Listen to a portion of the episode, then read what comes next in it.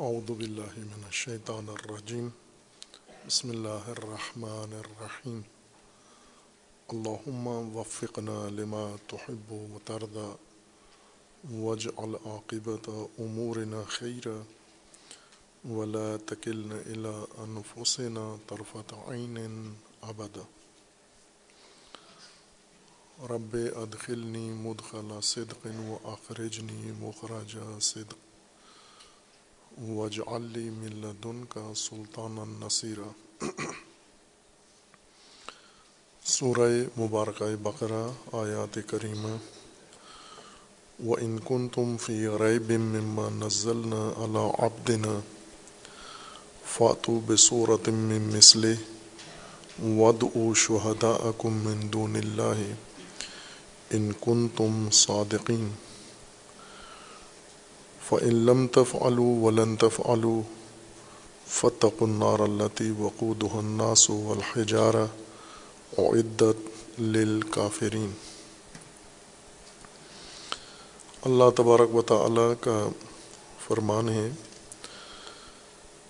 کہ اگر تمہیں ما نزلنا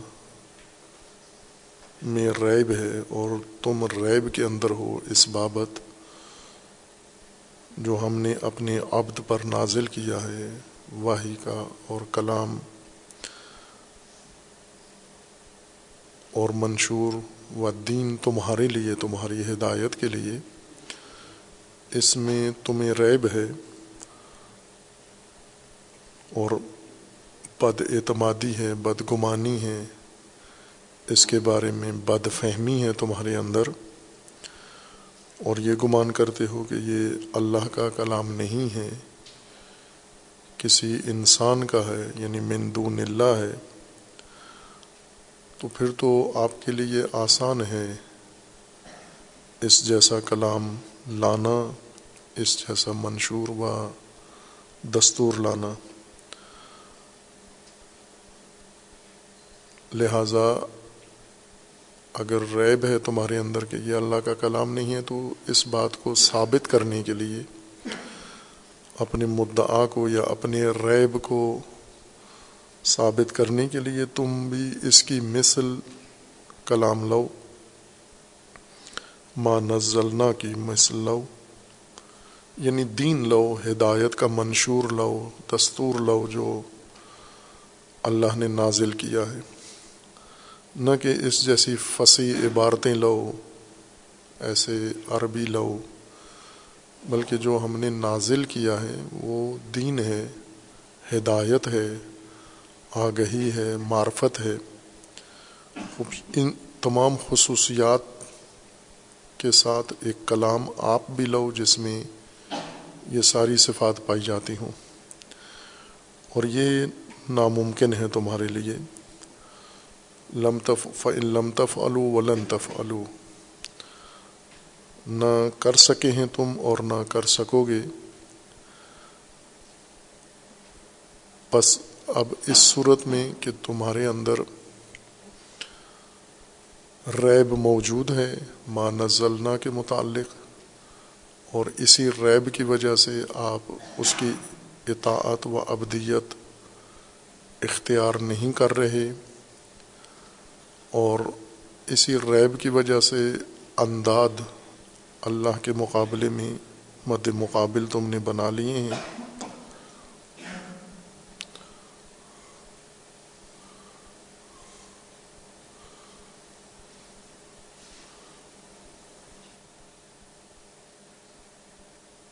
اب جو صورت تمہارے لیے بچی ہے وہ نار ہے، آگ ہے۔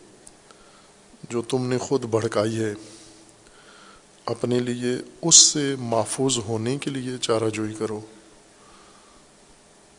تقوا و تدبیر حفاظتی اختیار کرو، جو تمہیں تحفظ دے نار سے، چونکہ اب اپنے لیے تم نے ایک شک چھوڑی ہے اور وہ آگ والی ہے۔ آگ کی خصوصیت یہ ہے کہ اللہ تی وقود الناس والحجارہ جس کا وقود آگ بڑھکانے والے انسان اور حجارہ ہیں اور کافرین کے لیے آمادہ کی گئی ہے، تیار کی گئی ہے۔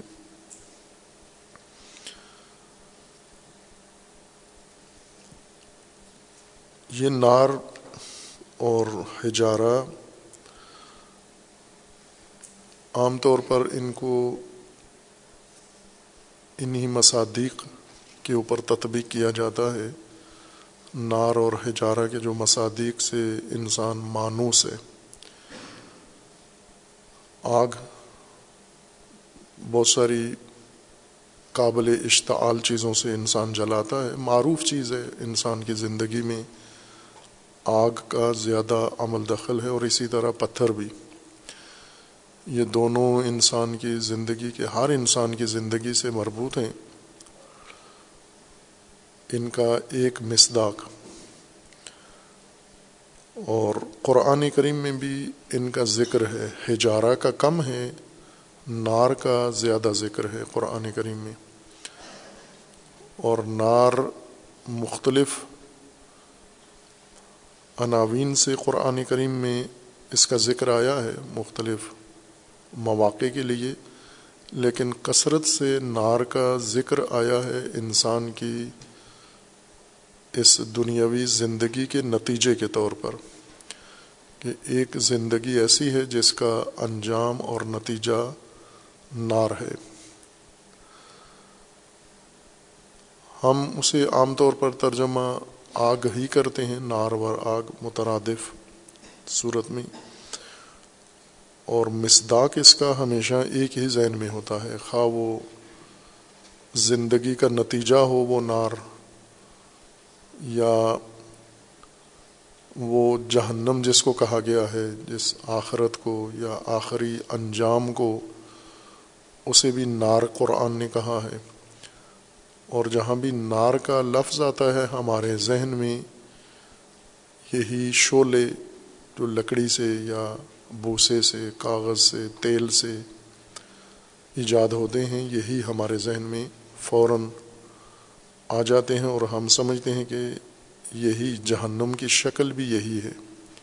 شعلے جس طرح سے لکڑی سے جلنے والی آگ سے نکلتے ہیں۔ دوسرے لفظوں میں ہم ہم سے مراد یعنی مسلمان جو قرآن کے مخاطبین ہیں، خواہ وہ عربی زبان ہیں یا وہ فارسی زبان ہے یا اردو زبان ہے یا کوئی اور زبان بولتے ہیں۔ ان کے نزدیک نار کا ایک ہی مصداق ہے اور یہی لکڑی سے یا مشتعل مواد سے جلنے والی آگ، جس سے انسان اپنی زندگی میں فراوان استفادہ کرتا ہے۔ بعض اوقات نقصان دہ بھی ہوتی ہے، جیسے کسی کا گھر جل جاتا ہے یا کوئی انسان جل جاتا ہے۔ لیکن بالعموم نار انسان کے لیے مفید مواد میں سے ہے، مضر نہیں ہے۔ اگر نار نہ ہو، انسانی حیات بھی شاید جاری نہ رہ سکے۔ حیات نار کے اوپر اس کا دار و مدار ہے۔ قدیم زمانے کے جو سائنسدان تھے، وہ نار کو عنصر سمجھتے تھے۔ آگ مٹی کو بھی عنصر قرار دیتے تھے اور نار کو بھی ہوا کو اور پانی کو۔ لیکن بعد کے سائنسدان جب آئے یا موجودہ، ان کے نزدیک یہ عناصر نہیں ہیں، بلکہ یہ مرکبات ہیں، اجسام مرکبہ ہیں، عناصر، دیگر چیزیں ہیں، دیگر اکائیاں ہیں جو عنصر کی حیثیت رکھتے ہیں، جو جسم کی جسمانیت کو تشکیل دیتے ہیں۔ نار محاوروں میں بھی استعمال ہوتی ہے، لیکن انسان جتنا نار سے استفادہ کرتا ہے، اتنا نار کا نقصان نہیں ہے۔ کیونکہ انسان کو جتنی غذا ملتی ہے، آگ کے ذریعے سے ملتی ہے۔ بہت ساری چیزیں انسان اوزار، ابزار بناتا ہے، نار کی مدد سے بناتا ہے۔ یعنی اللہ تبارک و تعالیٰ نے جیسے فرمایا ہے کہ ہم نے زمین کو تمہارے لیے فراش بنایا ہے، آمادہ کیا ہے، زمین کے اندر تمہاری پرورش اور تمہاری زیست کے لیے بہت کچھ ہم نے فراہم کیا ہے، اس میں سے ایک اہم ترین چیز اللہ تبارک و تعالیٰ نے نار کو زمین کے اندر ایجاد کیا ہے یا نار کے اسباب رکھے ہیں جن سے نار پیدا ہوتی ہے۔ اور نار کو انسان مطلقہ نہیں کہہ سکتا کہ یہ انسان کی زندگی کے لیے ہمیشہ ہی ایک فاسد عنصر ہے یا مفسد ہے یعنی نار حتمن مہلک ہے انسان کے لیے۔ بعض اوقات ہوتا ہے۔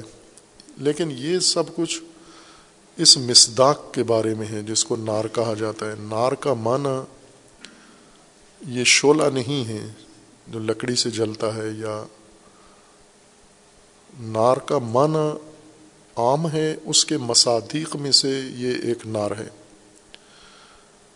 اور قرآن کریم نے اس مصداق کے علاوہ بھی نار کے مصادیق ذکر کیے ہیں یا عنوان نار اطلاق کیا ہے ایسی چیزوں پر جس کے شعلے اس طرح سے نہیں ہیں جیسے اس مصداق کے ہیں، جس سے ہم استفادہ کرتے ہیں۔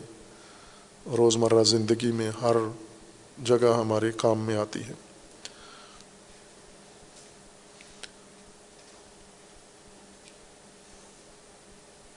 قرآن کریم کی کئی آیات میں خدا و تبارک و تعالیٰ نے نار اس مصداق سے ہٹ کر دیگر مصادیق کے لیے لفظ نار استعمال کیا ہے۔ جن میں سے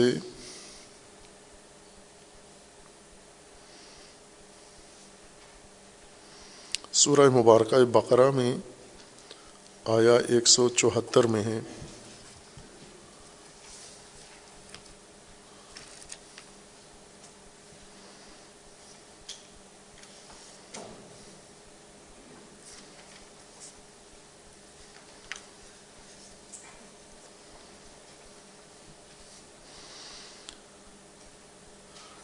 ان الدین یکتمون ما انزل اللہ من الکتاب و یشترون بہی سمن قلیلا اولئک ما یاکلون فی بطونہم الا النار ولا یکلمہم اللہ یوم القیامہ ولا یزکیہم ولہم عذاب علیم۔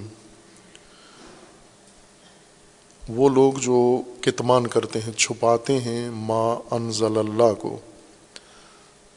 اللہ تبارک و تعالیٰ نے جو دین ہدایت نازل کی ہے، قرآن کی صورت میں یا قرآن سے پہلے دیگر آسمانی صحیفوں اور کتب کی صورت میں، کچھ لوگ اس کو کتمان کرتے ہیں، چھپاتے ہیں۔ لوگوں کو نہیں بتاتے یہ ما انزل اللہ مکمل طور پر۔ اور یہ ہر دور میں، ہر نسل میں، ہر امت کے اندر یہ طبقہ رہا ہے۔ آج بھی یہ طبقہ کثرت سے موجود ہے کہ جو ایک طرف سے اپنے آپ کو ترجمان دین کا ظاہر کرتے ہیں، عالم دین اپنے آپ کو کہلواتے ہیں، لیکن دین بیان نہیں کرتے لوگوں کے سامنے۔ لوگوں کو دین سے آگاہ نہیں کرتے، حقائق سے آگاہ نہیں کرتے۔ اور آج کے انسان، آج کے مسلمان کی گمراہی کا سب سے بڑا ذمہ دار طبقہ یہی ہے جو عالم دین کہلاتے ہیں لیکن دین بیان نہیں کرتے، چھپاتے ہیں۔ مختلف طریقوں سے چھپاتے ہیں اور مختلف سطوح میں چھپاتے ہیں دین کو۔ دین کے تمام حقائق نہیں بیان کر، جیسے دین کے اندر اللہ تبارک و تعالیٰ نے ایک جامع منشور بیان کیا ہے حیات انسان کا۔ اس کی جامعیت کو پیش نہیں کرتے۔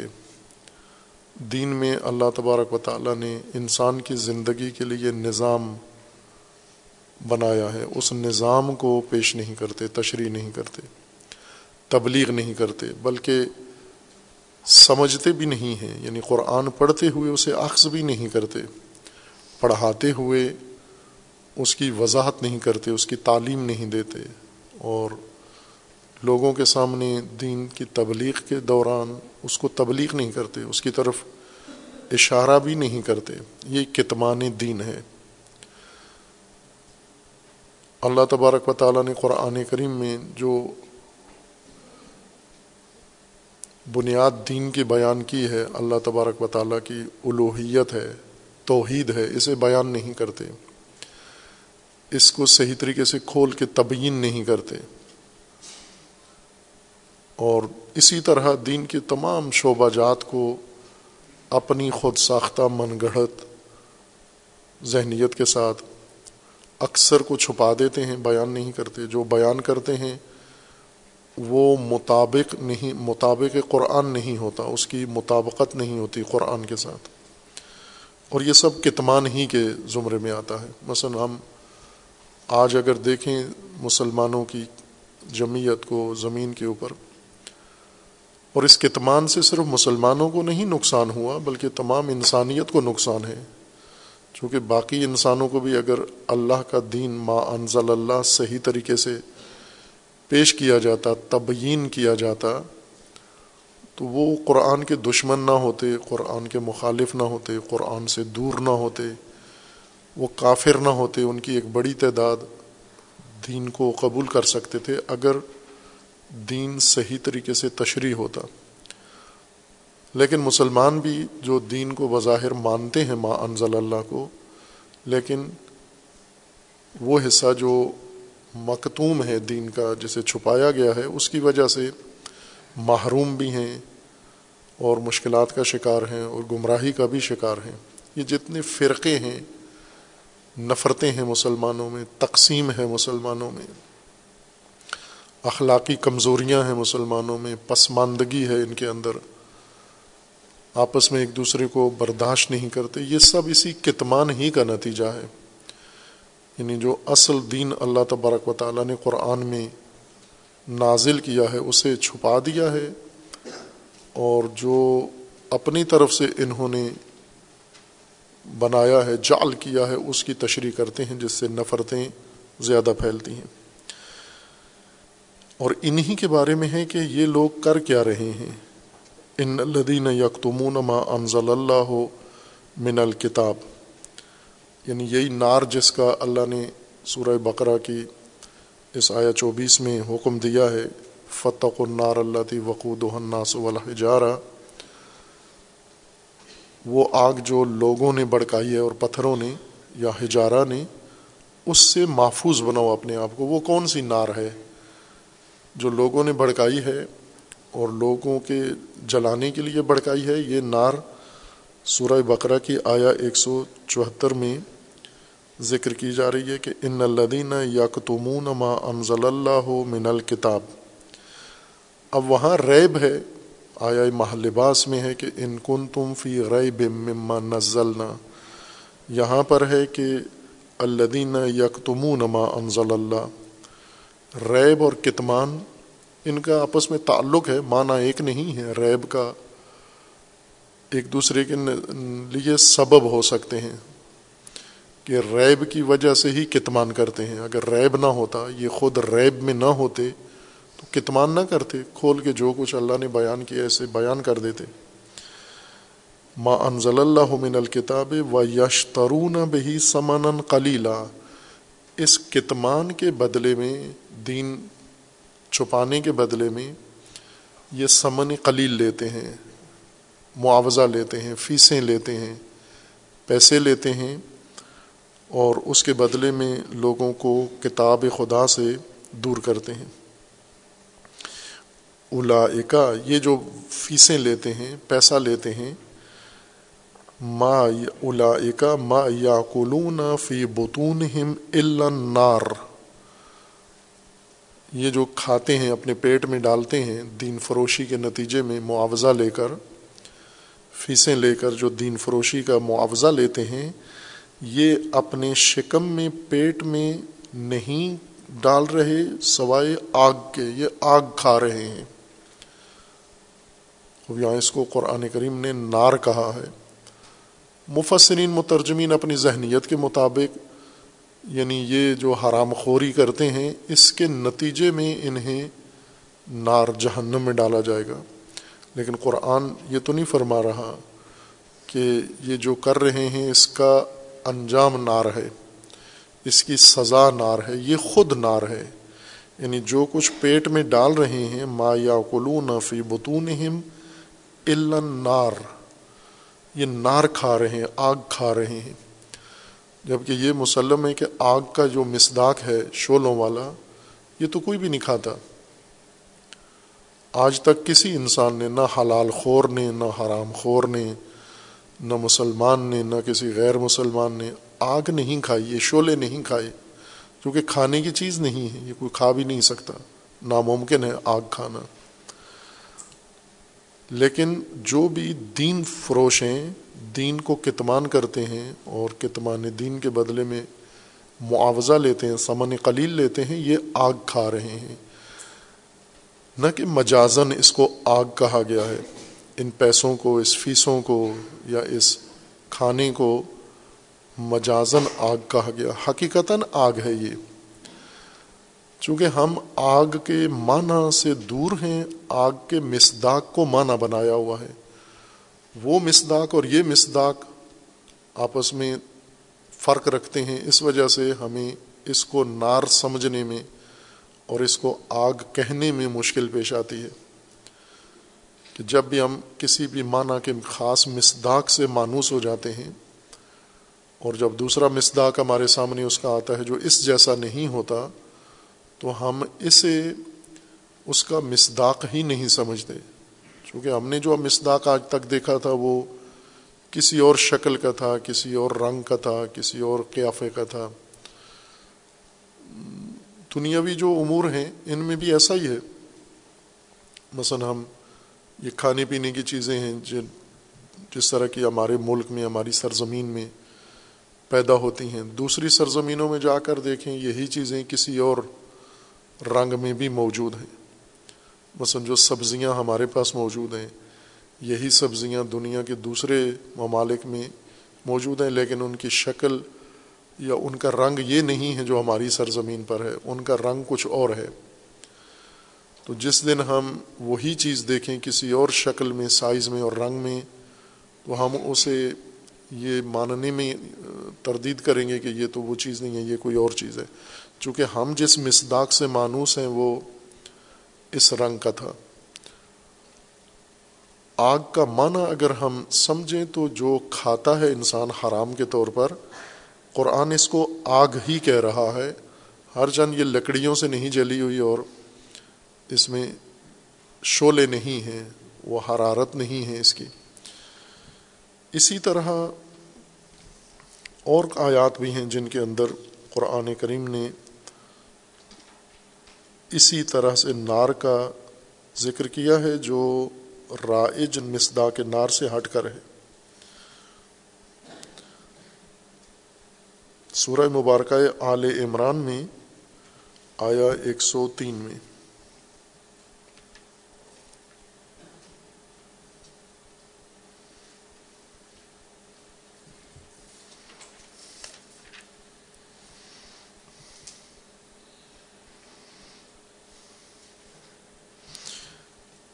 آیا ایک سو تین میں اللہ تبارک و تعالیٰ کا فرمانا ہے واطسم بحبل اللہ جمی اُن ولا تفر ود کرو نعمت اللہ علیہ کم اد کن تم آدا ف الف بین قلوب کم ف تم بے نعمت ہی اخوانہ و کن تم علا شفا حفرتن من النار۔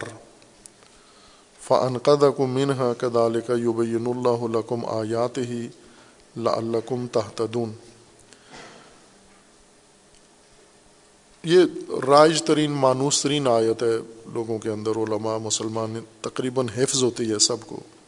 ہر چند معنی اس کا صحیح دقیق نہیں کرتے، لیکن اس کے اندر اللہ تبارک و تعالیٰ کا فرمانا ہے کہ واطا سے منہ بحابل اللہ جمی اللہ کی رسی سے تم سب اپنے آپ کو بچاؤ، محفوظ کرو یعنی رسی کو وسیلہ بناؤ، اس رسی کو ذریعہ اعتصام بناؤ اپنے لیے، اور تفرقہ مت کرو، اس نعمت کو یاد کرو کہ جب تم دشمن تھے آپس میں، اور اللہ تبارک و تعالیٰ نے تمہارے دلوں میں الفت ایجاد کی، اور اللہ کی نعمت سے تم آدا آپس میں اخوان بن گئے۔ بھائی بن گئے۔ اور پھر اس کے بعد ہے کہ وہ و کن تم اللہ شفا حفرت من النار۔ تم اس وقت نار کے دہانے پر کھڑے ہوئے تھے۔ شفا حفرت من النار۔ کھائی آگ کی کھائی تھی اور تم بالکل اس کے کنارے پہ تھے۔ یعنی مدینہ میں جو لوگ تھے، اوس و خزرج، جو بعد میں مسلمان ہو کر انصار کہلائے یہ آپس میں تفرقے میں تھے اور تفرقے کے نتیجے میں آگ کے گڑھے کے کنارے پہ پہنچے ہوئے تھے۔ اعلیٰ شفا حفرت من النار۔ خوب یہ یوں تو نہیں تھا کہ وہاں واقع مدینہ کے گرد کھائی تھی اور وہاں آگ جلی ہوئی تھی۔ آگ سے یہی مانوس، مسداق، لکڑیاں جل رہی تھیں، شعلے جل رہے تھے۔ اور یہ لڑتے لڑتے اس کے کنارے جا پہنچے اور قریب تھا کہ یہ اس آگ کی کھائی میں گر جاتے، لیکن رسول اللہ نے جا کر ان کو بچا لیا۔ یہ تو نہیں ہے، وہ آگ مدینہ میں کہیں بھی لگی ہوئی نہیں تھی، نہ اندر نہ باہر۔ اور کوئی ایسی کھائی اور حفرہ اور گڑھا نہیں تھا جس میں آگ لگی ہوئی اور یہ اس کے بالکل کنارے پہ پہنچ کے گرنے والے ہوں۔ مقصود یہ تھا کہ ان ان کا اس وقت جو سماجی رویہ تھا، جو حال تھا، ان کا معاشرہ جس کیفیت میں مبتلا تھا، اس کو قرآن نے آگ کہا ہے، وہ نار تھا وہ۔ وہ حقیقتاً نار تھی وہ۔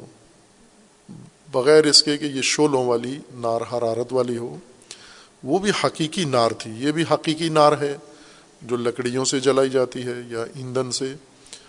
اور وہ بھی حقیقی نار ہے جو اس وقت رسول اللہ کے آنے سے پہلے مدینہ میں بھڑکی ہوئی تھی اور اس کو بھڑکانے والے یہی عادات تھے آپس میں۔ دشمن تھے، انہوں نے یہ نار بھڑکائی تھی آپس میں۔ اور اس میں گرنے والے تھے یعنی اس نار میں گر کر تباہ ہونے والے تھے۔ رسول اللہ صلی اللہ علیہ و وسلم نے انہیں بچا لیا۔ خوب، ایک آیت میں ہے کہ جو کچھ تم کھاتے ہو حرام، ناحق دین فروشی کر کے یہ بھی نار ہے اور تفرقے کے نتیجے میں تمہاری جو سماجی حالت تھی وہ بھی حقیقتاً نار تھی اور تم اس میں جل رہے تھے۔ جبکہ وہ نار یعنی یہ دونوں آیات کے اندر یہ نار اس مانوس نار کے مصادیق میں سے نہیں ہے۔ اور اسی طرح اور متعدد آیات ہیں جن کے اندر خدا ون تبارک پتہ اللہ نے نار کا ذکر کیا ہے، لیکن مراد یہ شولوں والی آگ نہیں ہے۔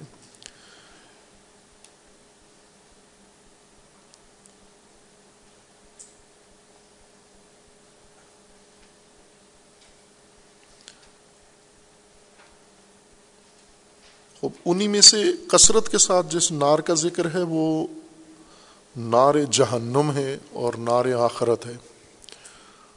اس کو بھی نار ہی کہا ہے۔ اور یہ نار جو ظاہر دنیا میں ہے، آخرت میں یہ نار نہیں ہے، چونکہ دنیا کی کوئی چیز آخرت میں نہیں ہے۔ دنیا ختم ہوگی تو آخرت قائم ہوگی۔ بسات دنیا لپیٹی جائے گی تو بسات آخرت پھیلائی جائے گی۔ یہ تفریق ہم عموماً نہیں کرتے۔ اولا و آخرہ میں ہم نے خلط کیا ہوا ہے۔ اور آخرت کو ہم سمجھتے ہیں کہ اسی اولا یا اسی دنیا ہی کی ایک شکل ہے، اسی کو ہم نے محفوظ رکھا ہوا ہے۔ لیکن قرآن کریم کے اندر سراحت ہے کہ یہ ساری چیزیں، یہ سب ختم ہو جائیں گی۔ یعنی یہ سمندر، یہ پہاڑ، یہ زمین، یہ آسمان، یہ جو کچھ بسات پھیلی ہوئی ہے، یہ ساری ختم ہو جائے گی اور اس وقت آخرت کا مرحلہ شروع ہو جائے گا۔ اب ظاہر ہے کہ یہ تو نہیں ہوں گے، یہ نہ زمین ہوگی، نہ زمین کے اندر پانی ہوگا، نہ یہ جنگل ہوں گے، نہ یہ کھیت ہوں گے کوئی چیز یہ نہیں ہوگی۔ وہ تو اخروی مرحلہ ہے، نظام ہستی کا اخروی مرحلہ اور انسان کا اخروی مرحلہ۔ انسان بھی اخروی انسان ہوگا، دنیاوی انسان نہیں ہوگا اور کائنات بھی جو اس وقت عالم ہوگا، نظام ہستی وہ اخروی نظام ہستی ہوگا۔ یہ دنیاوی نظام ہستی ہے، وہ اخروی نظام ہستی ہوگا۔ اور یہ مطلب ظاہر ہے کہ ایک زمانے تک لوگوں کے لیے قابل فہم نہیں تھا، وہ آخرت کو دنیا ہی سمجھتے تھے۔ لیکن بعض علماء نے دقت کر کے اس کو تفہیم کیا ہے، عقلی طور پر اس کو تفہیم کیا ہے کہ جو قرآن کریم فرما رہا ہے۔ کہ یہ حقائق دنیاوی، یہ حقائق اخروی بن جائیں گے اور ان کی شکل، ان کی، ان کا وجود، ان کا، ان کی ہستی اخروی ہستی ہوگی۔ یہ قابل فہم چیز ہے، چونکہ دنیا میں بھی ایسے ہو رہا ہے کہ ہر چیز ایک تکامل کے ساتھ، ایک تغیر کے ساتھ اسی آخرت کی طرف بڑھ رہی ہے۔ جیسا پہلے ایک باس میں اشارہ کیا تھا امیر المومنین علیہ السلاۃ وسلام کے خطبہ میں، خطبہ پچاسی میں کہ تصغیر قرآن کا ایک موضوع ہے تصغیر یا سیرورت، جو تفاصیر میں نہیں ہو سکا تبیین۔ چونکہ مفسرین جو علوم پڑھ کے قرآن کی طرف آئے ہیں، ان علوم میں سارا کانا کے اخوات میں سے ہے۔ اور اس کا کام صرف اپنے مدخول کو جو لفظ بعد میں آ رہا ہے، انہیں اس کو اعراب دینا ہے۔ اس کا ایک اسم ہے اور اس کی ایک خبر ہے اور اس کو اس نے اعراب دینا ہے۔ بس اتنا ہی ان علوم نے سکھایا ہے کہ کانا، سارا ذلہ باتا اگر کسی لفظ پر یہ الفاظ عربی آ جائیں، داخل ہو جائیں، یہ عامل ہیں اور یہ صرف زبر زیر پیش تبدیل کر دیتے ہیں اپنے مدخول کی۔ یہ اسی حد تک سمجھ سکتے ہیں، ظاہر ہے قرآن کریم میں بھی یہ لفظ کثرت سے استعمال ہوا ہے اور خصوصاً اس شکل میں، اس مادے کے ساتھ اللہ المصیر کہ آپ کی سیرورت بسو یہ خدا ہے، اللہ کی جانب ہے۔ یہ وہ حصہ ہے قرآن کریم کا جو ناشناختہ ہے۔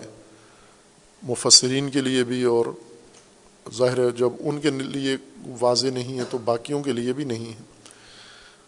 اور یہی سیرورت ہے جو اس موجودہ نظام کو اخروی بنا رہی ہے۔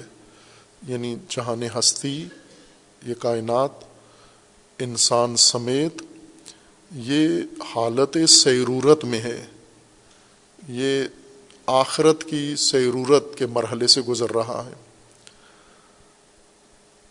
اور وہ علماء حکمہ جنہوں نے اس کی تبیین کی ہے، ان کے لیے واضح ہے یا وہ علوم اگر کوئی پڑھے، ان کو سمجھے، ان کی بنیاد پر قرآن کی طرف آئے، وہ علوم انسان کو یہ مدد دیتے ہیں قرآن کی اس قسم کی آیات کو یا نظام ہستی کو سمجھنے میں کہ یہ دنیا آخرت بنے گی کیسے۔ عام آدمی کے ذہن میں ہے کہ یہ شعبدہ باز جس طرح سے ایک لاٹھی گماتا ہے تو کبوتر نکل آتا ہے ناگہان رومال سے اور آستین سے اور کسی چیز سے پھول سے آگ نکل آتی ہے، آگ سے کبوتر نکل آتا ہے، کبوتر سے خوش، خرگوش نکل آتا ہے۔ شعبدہ بازی، وہ یہ سمجھتے اس طرح سے ہوگا کہ ایک سور پھینکا جائے گا اور یا بولا جائے گا، پھونکا جائے گا اور اس کے بعد ناگہان رنگ چینج ہو جائے گا، تبدیل ہو جائے گا۔ یہ تو نہیں ہے، وہ سور اسرافیل، اسی سیرورت اسرافیل ہے جو خدا و تبارک و تعالیٰ نے اس عالم کو اس طرح سے بنا کے ترتیب دیا ہے کہ یہ مسلسل بلا وقفہ سیرورت کی حالت میں ہے۔ یعنی یہ جس حالت میں ہے، اس حالت سے نکل کر نئی حالت میں جا رہا ہے، مسلسل جا رہا ہے۔ جیسے علماء نے مثال دی ہے اس کی، جیسے نہر ہے، دریا ہے، ایک دریا جب پھوٹتا ہے اپنے ممبا سے، تو اس کے بعد اس کے اندر مسلسل پیچھے ممبا سے پانی نکلتا رہتا ہے اور اگلا پانی بہہ کے اگلی سرزمینوں کی طرف چلا جاتا ہے۔ آپ کسی خاص جگہ پر کھڑے ہو کے اگر دریا کا نظارہ کریں، تو ہمیں وقفہ نظر نہیں آتا بیچ میں، یا تبدیلی بھی نظر نہیں آتی کہ دریا کا پانی تبدیل ہو رہا ہے۔ ہر آن دریا کا پانی جو آپ کی آنکھوں کے سامنے ہے، یہ گزر رہا ہے، آگے چلا گیا ہے۔ اور اتنا ہی پانی اس کی جگہ پر باہر سے واپس پیچھے سے آ گیا ہے۔ اور اس میں وقفہ نہیں ہے، دریا کا پانی حرکت میں ہے۔ جس طرح دریا ہے حرکت میں اور پانی میں وقفہ نہیں ہے مسلسل اگلا پانی گزر رہا ہے، پچھلا پانی اس کی جگہ پہنچ رہا ہے۔ یہ زمین و کائنات، یہ سب اسی طرح سے ایک دریا ہے وجود کا، اور وہ جا رہا ہے، آگے بڑھ رہا ہے۔ اگلا پانی، اگلی کائنات آگے بڑھ رہی ہے، پچھلی اس کے جگہ پر آ رہی ہے، اور مسلسل یہ آگے ہی بڑھ رہا ہے۔ بیچ میں لوگ ڈیم بنا لیتے ہیں، پانی روک لیتے ہیں۔ لیکن اللہ کے نظام ہستی میں ایسا ڈیم کوئی نہیں بنا سکتا کہ سیرورت کو روک لے، کوئی بھی بند نہیں لگا سکتا آگے۔ مسلسل نظام ہستی بن رہا ہے اور آگے بڑھ رہا ہے اور اگلے مرحلے میں داخل ہو رہا ہے۔ اسی کو سیرورت کہتے ہیں۔ خوب، یہ جو قرآن کریم میں اللہ تبارک و تعالیٰ نے آخرت کے لیے بھی زیادہ ذکر نار کا آخرت کے لیے کیا ہے۔ اور آخرت کے لیے قرآن کا اور دین کا یہ کہنا ہے کہ یہ نتیجہ ہے اس کا، اس زندگی کا، اولا کا۔ دنیا کا نتیجہ ہے، محصول ہے۔ یہ مزرعہ ہے اور وہ محصول ہے اس کا۔ خوب، اس کا مطلب ہے جو نار وہاں ہوگی، وہ یہاں پیدا کی جا رہی ہے، یہاں بڑکائی جا رہی ہے۔ وہاں وہ نار کھل جائے گی، کشف ہو جائے گی، لیکن پیداوار یہاں کی ہے۔ اور وہ نار جو وہاں موجود ہے، وہ اس کے بانی، اس کے ایندھن خود انسان ہی ہیں، انسان ہی بڑکانے والے ہیں۔ انسانوں کے ہاتھ کی جلائی ہوئی ہے۔ جس طرح جو پیٹ میں جو کچھ ڈالتے ہیں، یہ نار ہے۔ اور تفرقہ جب کرتے ہیں تو یہ نار ہے، یہ یہ تفرقہ آگ ہے۔ اس کو قرآن نے آگ کہا ہے۔ اور کچھ لوگ اس آگ کی کھائی کے دہانے پہ زندگی بسر کر رہے ہیں۔ اور یہ آگ ان کو مسلسل جلا رہی ہے۔ خاکستر کر رہی ہے۔ لیکن اس کے شعلے نہیں ہیں، اس وجہ سے یہ اس کو آگ نہیں کہتے۔ اسے اپنی زبان میں کچھ اور کہہ دیتے ہیں۔ لیکن قرآن کی زبان اگر بولیں تو یہ یہ حقیقی آگ ہے جس کے دہانے پہ یہ زندگی گزار رہے ہیں۔ اور یہ آگ قرآن فرماتا ہے کہ یہ تمہاری تفرقہ آگ ہے جو تمہاری اپنی بڑکائی ہوئی ہے۔ اور حرام جو کھا رہے ہو پیٹ میں، یہ بھی آگ ہے جو تم اپنی پیٹوں کو بھر رہے ہو، آگ سے بھر رہے ہو تم۔ اور پھر اسی طرح نار کا تذکرہ قرآن کریم میں وسعت کے ساتھ آگے جاری ہے۔ بس نار جب بھی قرآن میں آئے تو یہ مسداق نہ فوراً ہمارے ذہن میں آ جائے۔ پہلے ہم نار کا معنی حاضر کریں اپنے ذہن میں، پھر یہ دیکھیں کہ اس معنی کے مصادیق میں سے مختلف مصادیق ہیں۔ تو کون سا مسداق نار کا مقصود ہے، یہاں مراد ہے۔ اسی طرح دوسری اصطلاح جو اس آئے کریمہ میں قرآن میں خدا و تبارک و تعالیٰ نے بیان کی ہے، وہ ہجارہ ہے کہ یہ اتق النار اللہ تی وقود الناس والحجارہ۔ وقود جس کے ذریعے سے آگ بڑھکائی جائے، وہ چیز جو آگ بڑھکانے کے لیے، جیسے مثال دی تھی کہ وہ بھوسا یا ایسی چیزیں جو جلدی آگ پکڑتی ہیں، پھر ان کے ذریعے سے ان چیزوں کو آگ لگائی جاتی ہے جو دیر سے آگ پکڑتی ہیں۔ جیسے لکڑیاں ہیں، درختوں کے تنے ہیں، وہ دیر سے آگ پکڑتے ہیں، بوسا جلدی آگ پکڑتا ہے۔ تو کچھ مواد ایسا ہوتا ہے جس کے ذریعے سے آگ لگائی جاتی ہے۔ پھر کچھ چیزیں ایسی ہیں جو آگ پکڑتی ہیں۔ اور قرآن نے یہ دونوں چیزیں استعمال کی ہیں۔ حتب حتب و جہنم، حسب و جہنم اور وقود نار۔ یہ تینوں چیزیں انسان کے لیے استعمال کی ہیں کہ انسان جہاں اس آگ کا حتب بھی ہیں یعنی ایندھن بھی ہیں، بالن بھی ہیں، چل، جو جلے گا اس کے اندر۔ اور حسب بھی ہیں۔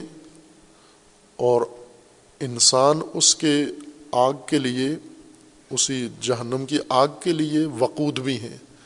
ان کے وجود سے یہ آگ روشن ہوگی۔ جلانے والے یہ خود ہوں گے یعنی جلائی انہوں نے ہے یہ آگ۔ اور دوسری ہے ہجارہ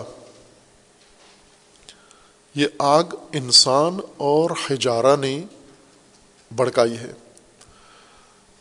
ہجارہ بھی نار کی طرح قرآن کریم نے اس مادہ سے مختلف الفاظ استعمال کیے جنہیں گزشتہ عباس میں پڑھا تھا کہ مختلف چیزوں کو اسی مادہ سے مشتق یا اسی مادہ سے نکلے ہوئے الفاظ کے ذریعے سے بیان کیا گیا۔ جیسے حجرات، رسول اللہ صلی اللہ علیہ وآلہ وسلم کے حجرات ہیں۔ حجرا کمرے کو کہتے ہیں، مکان کو کہتے ہیں۔ یا حجر، گود کو کہتے ہیں، آغوش کو کہتے ہیں۔ اسی طرح سے حجر مختلف دیگر معانی کے اندر ہے۔ ایک آیت کے اندر زی ہیجر کہا گیا یعنی صاحبان خیرت و عقل۔ عقل کو بھی ہجر کہا گیا ہے۔ اور اسی طرح متعدد آیات جو ہجر کی پڑھی ہیں، ان میں سے چاندیک ان میں لفظ ہجر استعمال ہوا ہے۔ اور ایک ہی معنی ہے، ہجر یوں نہیں کہ کسی جگہ ہجر کا ایک معنی ہو، کسی جگہ اس کا معنی دوسرا ہو جائے۔ ہجارہ میں جب ہجر آئے تو وہی معنی ہے اس کا۔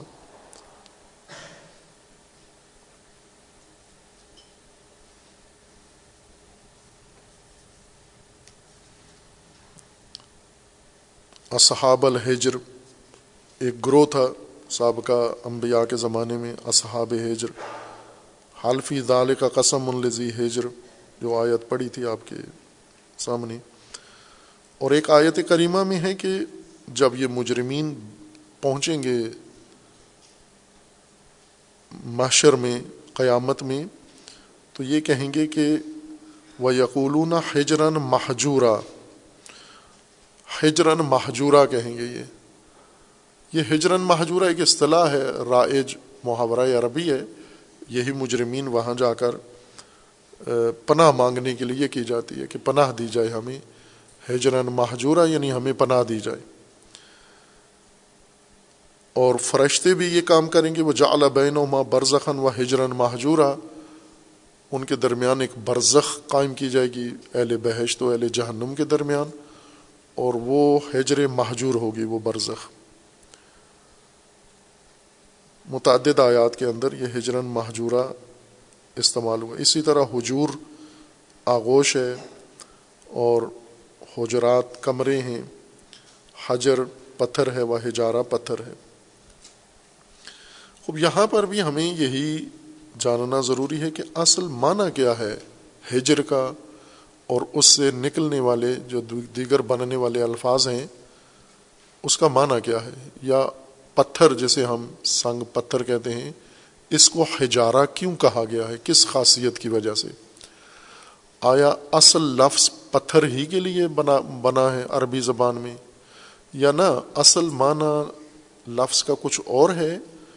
اور جس معنی کے لیے لفظ مقرر ہوا ہے، وہ معنی پتھر میں پایا جاتا ہے، وہ خاصیت اور خصوصیت اس وجہ سے پتھر کو ہجارہ کہا جاتا ہے یا حجر کہا جاتا ہے۔ ہجر کا تمام اہل لغت نے یہی معنی کیا ہے کہ اصل معنی ہجر کا یا حاجر کا وہ ہے من، ممانعت، روکنا کسی چیز کو، رکاوٹ اور من و محرومیت ہے۔ کسی چیز کو اگر آپ روکنا چاہتے ہیں تو اس کو عربی زبان میں حاجر کہتے ہیں۔ آپ کسی کو کہنا چاہتے ہیں اس کو روک لو یعنی اسے حاجر کرو، آپ روک لو، اس کو من کر دو۔ یہ اصل معنی ہے اور یہ اہل لغت کے نزدیک اتفاقی معنی ہے۔ اس میں یوں نہیں کہ دو قول ہیں، یہ چند قول ہیں۔ البتہ بعض اہل لغت ہیں جو عربی الفاظ کے استعمالی معانی زیادہ ذکر کرتے ہیں۔ جو عموماً لوگوں کے اختیار میں ہے، جیسے المنجد ایک لغت کی کتاب ہے، اور ایک لفظ عربی زبان میں جتنے معانی میں استعمال ہوتا ہے، وہ سب وہ صاحب منجد وہ لکھ دیتے ہیں کہ یہ سب اس کے الفاظ ہیں۔ لیکن یہ تشخیص نہیں ہوتی کہ ان معانی میں سے اصل معنی کون سا ہے۔ استعمال تو یہ لفظ بہت سارے معانی میں ہو رہا ہے لیکن اصل جو مادہ تھا، اصل لفظ تھا، اس کا اصل معنی کون سا ہے؟ کچھ لغت کی کتابیں ہیں جو یہ کام کرتی ہیں۔ یعنی عربی الفاظ کے اصل معانی اصل الفاظ، اصل معنی کے لیے وہ کشف کرتے ہیں، تشخیص دیتے ہیں کہ اصل میں لفظ یہ تھا اور اصل معنی اس کا یہ تھا۔ پھر لفظ اور معنی، لفظ بھی اس لفظ سے کتنے لفظ بنے اور اس معنی سے کتنے معنی بنے اور یہ لفظ اور معنی میں استعمال ہوتا گیا۔ وہ ایک لمبی داستان تاریخ بن جاتی ہے لفظ کی۔ یہی کام کچھ علماء نے قرآن کے الفاظ کے لیے کیا ہے اور اچھا کام کیا ہے۔ متعدد ہیں، ایک فرد نہیں ہے، کئی لوگوں نے یہ زحمت کی ہے۔ اللہ تعالیٰ انہیں جزائے خیر دے، جن میں سے سب سے جامع کام امام راغب اصفہانی نے کیا ہے۔ سب سے زیادہ صاف ستھرا کام کیا ہے۔ باقیوں نے بھی محنت کی ہے اپنی حد تک۔ لیکن ان کے کام میں جو نفاست ہے وہ دوسروں کے کام میں اتنی نہیں ہے۔ مختصر بھی ہے اور جامع بھی ہے۔ مرحوم راغب اسفانی رحمۃ اللہ علیہ کا یہ کام اور ایک بڑا کام کیا ہے۔ آئندہ نسلوں کے لیے قرآن کی فہم کو آسان بنا دیا ہے۔ اگر ہم ان کے مقابلے میں ہزاروں تفسیریں دیکھیں، وہ ایک طرف اور راغب اصفہانی کی قرآن شناسی و قرآن فہمی کے لیے جو بنیاد بنائی ہے، وہ ایک طرف ہے اور اس کے علاوہ اور بھی بہت ساری کتابیں ہیں جن کی طرف رجوع کر سکتے ہیں۔ ان ساری کتابوں میں ہیجر کا معنی یہی من لکھا گیا ہے کہ اصل من کو کہتے ہیں، کسی چیز کو من کرنا جسے ہم اردو میں منع کہتے ہیں، منع، من عربی تلفظ کے مطابق، ہجر کا یہ معنی ہے۔ انسان کرتا ہے یہ کام، کسی کو روکتا ہے، مثلا کوئی شہر روک لیتا ہے، کوئی پانی جیسے بہ رہا ہے، پانی کو روکنا ہے کہ پانی نہ جائے، اس حصے میں، زمین کے اس حصے میں پانی نہ جائے، گھروں میں پانی نہ جائے۔ راستے میں پانی نہ جائے یا فصلوں میں پانی نہ جائے۔ پانی اپنی طبیعت کے مطابق نشیب کی طرف بہتا ہے۔ یہ نشیب اگر انسان نے دیکھنے کے نقصان کی طرف جا رہا ہے تو وہ پانی کو آگے رکاوٹ ڈال کے روک کے یا اس کے آگے روک دیتا ہے کہ پانی رک جاتا ہے یا پانی کا رخ کہیں اور موڑ دیتے ہیں۔ یہ من ہے، پانی کو من کر دیا جانے سے۔ اور اسی طرح دیگر اشیاء ہیں۔ جو مثلا جانور ہے، اگر یہ جانور کہیں گھومتا ہے یا صحرائی جانور عموماً، ان کا وقت ہوتا ہے مقرر، صبح نکلتے ہیں، چراگاہوں میں جاتے ہیں، چار چوک کے پھر واپس آتے ہیں۔ واپس آنے کے بعد کچھ جانور ایسے ہیں کہ جن کو روکنا پڑتا ہے، ان کے لیے ایک حصار بنایا جاتا ہے رکاوٹ کے ساتھ کہ اس سے باہر نہ جائیں۔ جیسے بھیڑ بکریاں ہیں یا بعض اوقات اونٹ ہیں، ان کے لیے باڑا بنایا جاتا ہے، جانوروں کے لیے۔ قدیم زمانے میں باڑا بنانے کا طریقہ یہ تھا کہ کچھ لکڑیاں یا پتھر ایک دائرے کے اندر یا جس شکل میں بھی رکھ دیتے تھے اور رکاوٹیں کھڑی کر دیتے تھے۔ وہ بسا اوقات کانٹے، جھاڑیاں رکاوٹ کے لیے کھڑی کر دیتے ہیں۔ بسا اوقات لکڑیاں، جو جھاڑیاں نہیں ہیں کانٹے، لیکن تنے ہیں لکڑیوں کے، وہ کھڑے کر دیتے ہیں یا گاڑ دیتے ہیں یا بعض اوقات مٹی کا کوئی پشتہ بنا دیتے ہیں تاکہ رکاوٹ بن جائے اور یہ جانور یہاں سے باہر نہ جائیں۔ اور متعدد طریقے اور کبھی پتھروں کے ذریعے سے یہ کام کرتے ہیں کہ پتھروں کو چن کے، ان کی یا باقاعدہ دیوار بنا کے یا ایسے ہی اوپر نیچے رچ دیتے ہیں، ڈھیر لگا دیتے ہیں۔ ایک ترتیب کے ساتھ پشتہ پتھروں کا بنا دیتے ہیں اور اسے ہم اردو میں باڑا کہتے ہیں۔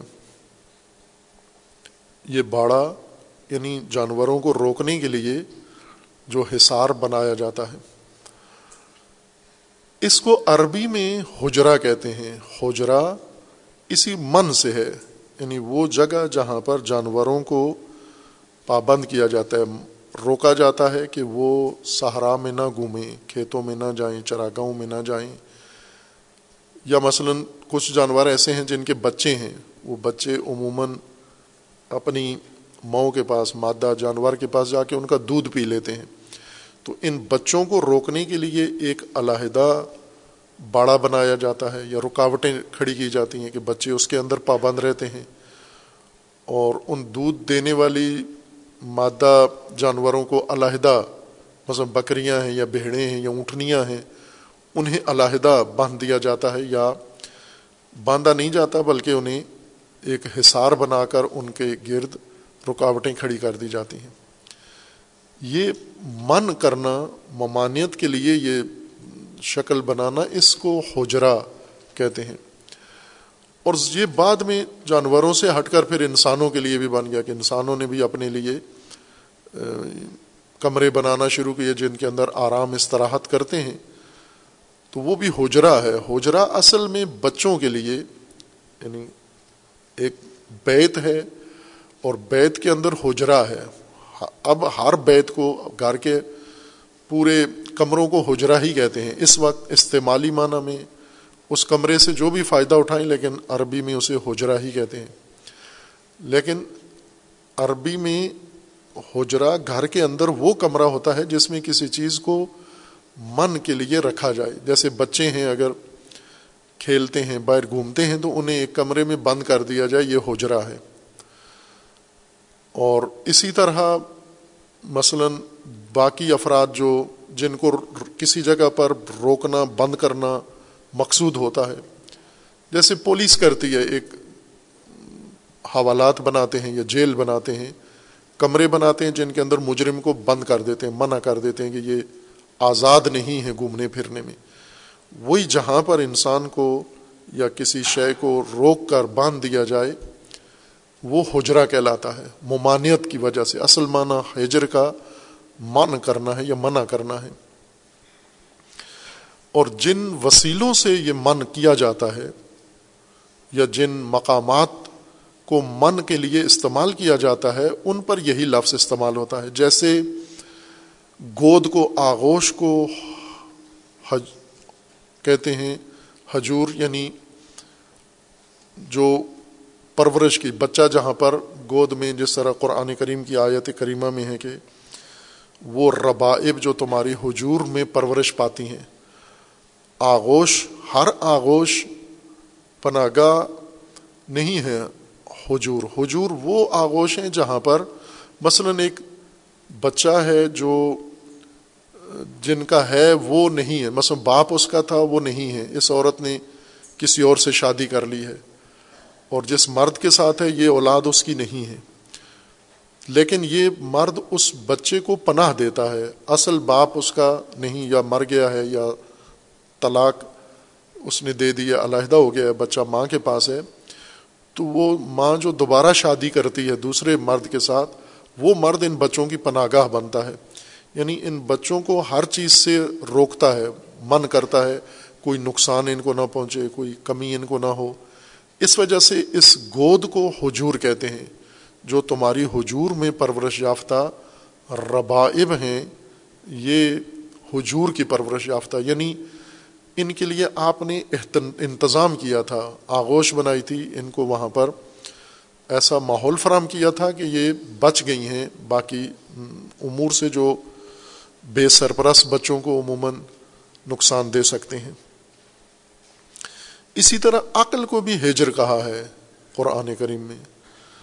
عقل عقل کو عقل، اقال عربی زبان میں یہی معنی ہے اس کا۔ اقال و ہیجر دونوں کا ایک معنی ہے۔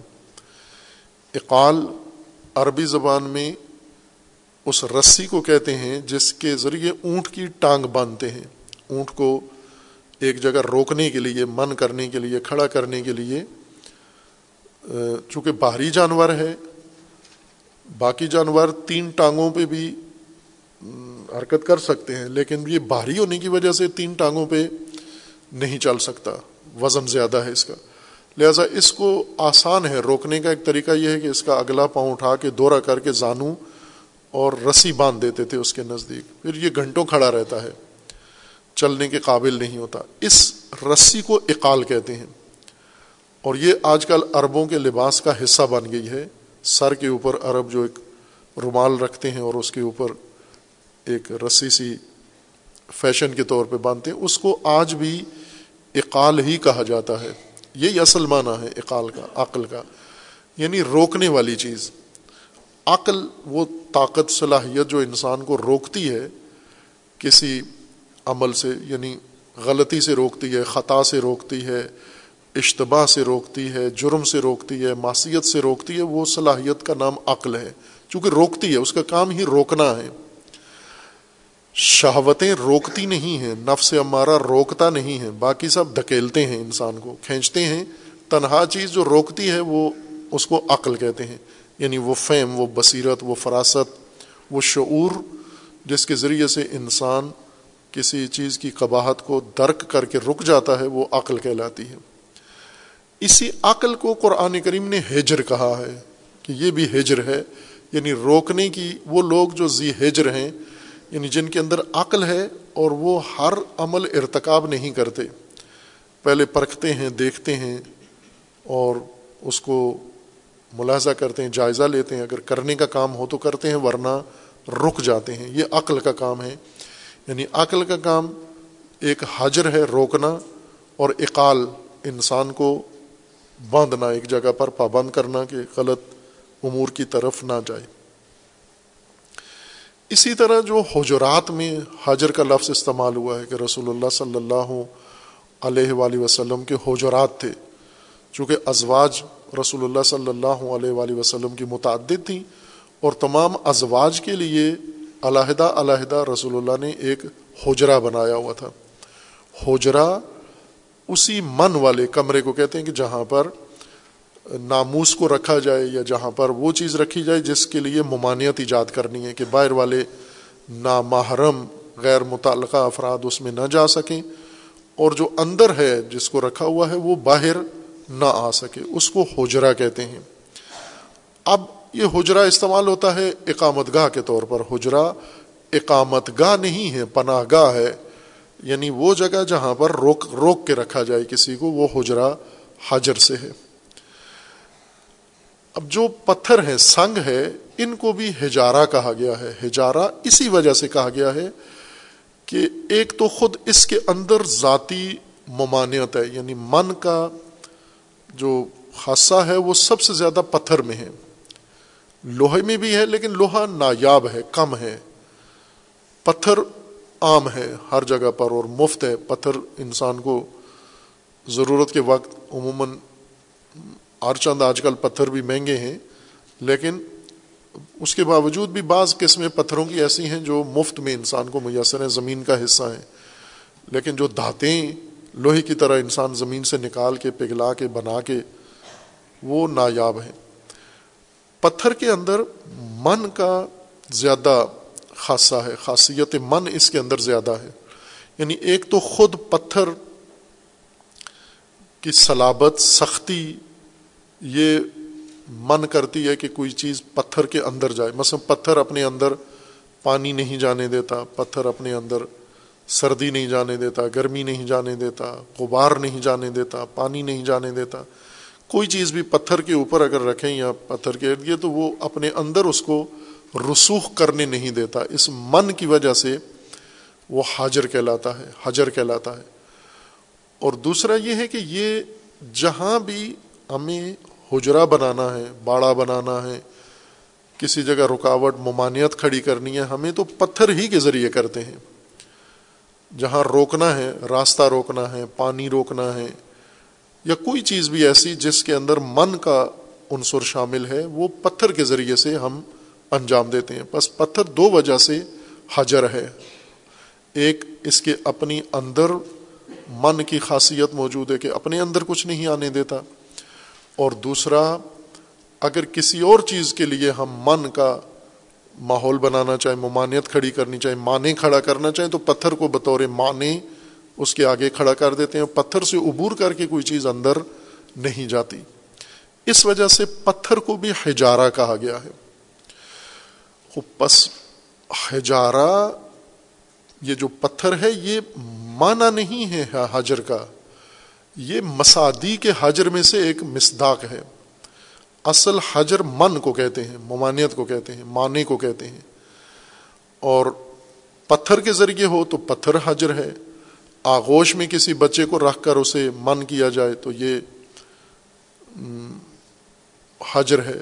یا عربوں کا ایک اور اصطلاح ہے کہ وہ حاملہ گھوڑی کو بھی ہجر کہتے ہیں۔ حاملہ گھوڑی چونکہ اس کے اندر بچہ ہے اور اس بچے کو اس نے اپنے اندر رکھ کر محفوظ بنایا ہوا ہے، ممانعت کی ہوئی ہے۔ اس بچے تک کوئی رسائی نہیں ہوتی۔ یا ایک اور ہے کہ حمل کی وجہ سے اس گھوڑی کے اوپر سامان نہیں لادا جاتا، سواری نہیں لی جاتی۔ یعنی یہ حامل باعث بنا ہے اس کی ممانعت کا معنی بن گیا ہے۔ چونکہ وہ ایسی حالت میں نہیں ہے کہ بچہ بھی پیٹ میں رکھے اور پشت پر سامان بھی اٹھائے یا دوڑے بھی، جو کام عام گھوڑوں سے لیے جا سکتے ہیں۔ اس وجہ سے اس کو بھی ہجر کہتے ہیں۔ عقل چونکہ روکتی ہے ممانعت کرتی ہے، لہٰذا یہ بھی ہجر ہے یہ۔ خوب، یہ اتنے زیادہ مصادیق ہیں مانا ایک ہی ہے، من کرنا، کسی چیز کو روک لینا۔ علم فکر میں یہ اصطلاح زیادہ واضح تر استعمال کی گئی ہے اور قرآن کی آیت سے ہی لیا ہے یہ مطلب انہوں نے۔ اور وہ ہے کہ جب ایک شخص بے عقل ہو، بے خرد ہو جائے اور اس کے پاس مال و منال ہو، جیسے صفی آدمی ہے بے وقوف آدمی ہے بے شعور انسان ہے نفع نقصان اپنا تشخیص نہیں دے سکتا، جیسے نشئی ہیں یا کچھ اور ایسے افراد ہیں، مقروض افراد ہیں یا دھوکے باز افراد ہیں جو دوسروں کے سامان کو نقصان پہنچاتے ہیں، یہ اپنے مال میں محجور کہلاتے ہیں۔ یہ محجور ہیں۔ محجور یعنی اپنے مال میں یہ من کر دیا گیا ہے ان کو۔ قاضی یا حکومت یا سلطان یا فقی ان کو روک دیتا ہے کہ آپ اپنی زمین میں تصرف نہیں کر سکتے، اپنا گھر فروخت نہیں کر سکتے، اپنی گاڑی فروخت نہیں کر سکتے۔ اپنے کسی مال میں تصرف نہیں کر سکتے۔ صفحت کی وجہ سے متعدد وجوہات ہیں جو فقہ نے ذکر کی ہیں۔ یہ بھی ہجر ہے یعنی ممانعت ہے۔ وہ شخص جو اپنے ہی مال میں تصرف اور دخل و تصرف سے منع ہو جائے کہ یہ نہیں کر سکتے، آپ کو حق نہیں ہے۔ اپنے مال میں بھی آپ تصرف کرو۔ آپ کے مال میں دوسرے کریں گے تصرف جو فہم و فراست والے ہیں۔ مال اسی کا رہے گا، یوں نہیں کہ جو صفی ہے یا سبھی ہے، بچہ ہے، اس کا مال جو عقل مند ہے، وہ لے لے۔ ہوگا اسی کا، ملکیت اسی کی ہے۔ لیکن یہ مالے کے محجور ہے۔ محجور یعنی ممنوع ممنوع و تصرف مالک ہے یہ۔ اپنے مال میں تصرف نہیں کر سکتا یہ شخص۔ یہ محجور ہے۔ یہ موضوع فقہ میں حجر اس معنی میں استعمال کیا جاتا ہے۔ خوب، یہ مجموعی اگر ہم دیکھیں قرآن کریم کے استعمالات کو دیکھیں، لغت کو دیکھیں ہم اور فقہ کو دیکھیں تو حجر کا مطلب من ہے۔ پتھر کو بھی اسی وجہ سے حجر کہتے ہیں، چونکہ وہ من کے لیے ایک خود من ہے، اس کے اندر ذات میں خصوصیت من ہے۔ اور ایک یہ کہ دوسری چیزوں کی ممانعت کے لیے یہ استعمال ہوتا ہے وسیلے کے طور پر۔ بس پتھر کو نہیں کہتے ہجارہ۔ پتھر ممانعت کی وجہ سے ہجارہ کہلاتا ہے۔ نہ کہ پتھر مانا ہے ہجارہ کا۔ ہجر من کو کہتے ہیں۔ خوب، یہ کام جیسے پتھر سے کرتے ہیں یا جیسے پتھر کے ذریعے حجرہ بناتے ہیں، پتھر کے ذریعے مختلف چیزیں روکتے ہیں۔ یا فرض کریں قاضی نے حکم دیا ہے کہ فلاں صفی یا سبھی اس کا مال من کر دیا جائے اور وہ کسی بندے کو کھڑا کر دیتے ہیں کہ اس کو اپنے مال میں تصرف کرنے نہیں دیتا۔ آئے دن ہم دیکھتے ہیں، عدالتیں آ کے کسی کی دکان، کسی کی جائیداد سیل کر دیتے ہیں آ کر۔ اس کو مور لگا دیتے ہیں، وہاں علامت لگا دیتے ہیں کہ اس میں کوئی آ جا نہیں سکتا۔ اس کا اپنی دکان ہے، اپنا گودام ہے، اپنی فیکٹری ہے، لیکن اس کے کسی جرم کی وجہ سے، غلطی کی وجہ سے عدالت آ کر اس کو سیل کر دیتی ہے۔ سیل کا مطلب یعنی یہ مالک اب خود بھی نہیں جا سکتا اس میں۔ یہی ہجر کہلاتا ہے یہ۔ خوب، یہ کام ہم روزمرہ دیکھتے ہیں کہ یہ قاضی یہ کام کر رہا ہے۔ قاضی نے سنتری کھڑا کر دیا ہے۔ یہ قاضی ہجارہ ہے یعنی منع کرنے والا طاقت ہے، منع کرنے والی صلاحیت ہے اتھارٹی ہے، اس کو منع کرنے کا اختیار ہے۔ یعنی جس، کس کے مال کو منع کرنا ہے کہ وہ خود بھی مال کو ہاتھ نہ لگائے، یہ حکومت کا اختیار ہے۔ یعنی حکومت نے یہ ہجر کرنا ہے، یا قاضی نے کرنا ہے، یا حاکم شرعی نے، دین کی نقطۂ نگاہ سے یہ اختیار حاکم شرعی کو حاصل ہے۔ شریعت نے جس کو حکومت کا حق دیا ہے، وہ یہ کام بھی کر سکتا ہے کہ وہ طبقات جو اپنے مال سے ممنوع جن کو کروا، کرانا ہے، یہ ان کو منع کر دے۔ جب یہ حکم منع کرتا ہے، حکم یہ ہجر ہے۔ وہ شخص جو ممنوع ہو گیا، وہ محجور ہے۔ اور یہ منع کرنے والا ہے۔ خوب، یہی عمل ہم دیکھیں تو عام لوگ بھی کر رہے ہیں۔ مثلا وہ لوگ جن کے حقوق ہیں، حدود ہیں، لیکن کمزور ہیں۔ ان کمزور لوگوں کو ان کے حقوق سے، ان کے اموال سے دوسرے طاقتور لوگ منع کر دیتے ہیں کہ آپ خبردار اس جگہ کے نزدیک نہیں آنا، بے شک آپ کی ہے۔ یہ ہر گھر میں اور ہر گاؤں میں ہو رہا ہے۔ گھر کے اندر ایک طاقتور آدمی ہوتا ہے۔ اور وہ مثلا بیوی ہے اس کی، یہ بیوی اس کی کچھ حقوق رکھتی ہے، لیکن شوہر کا اختیار ہے تو شوہر بیوی کو منع کر دیتا ہے۔ ان چیزوں سے جو بیوی کا حق ہے، ان سے منع کر دیتا ہے۔ یہ ہجر ہے۔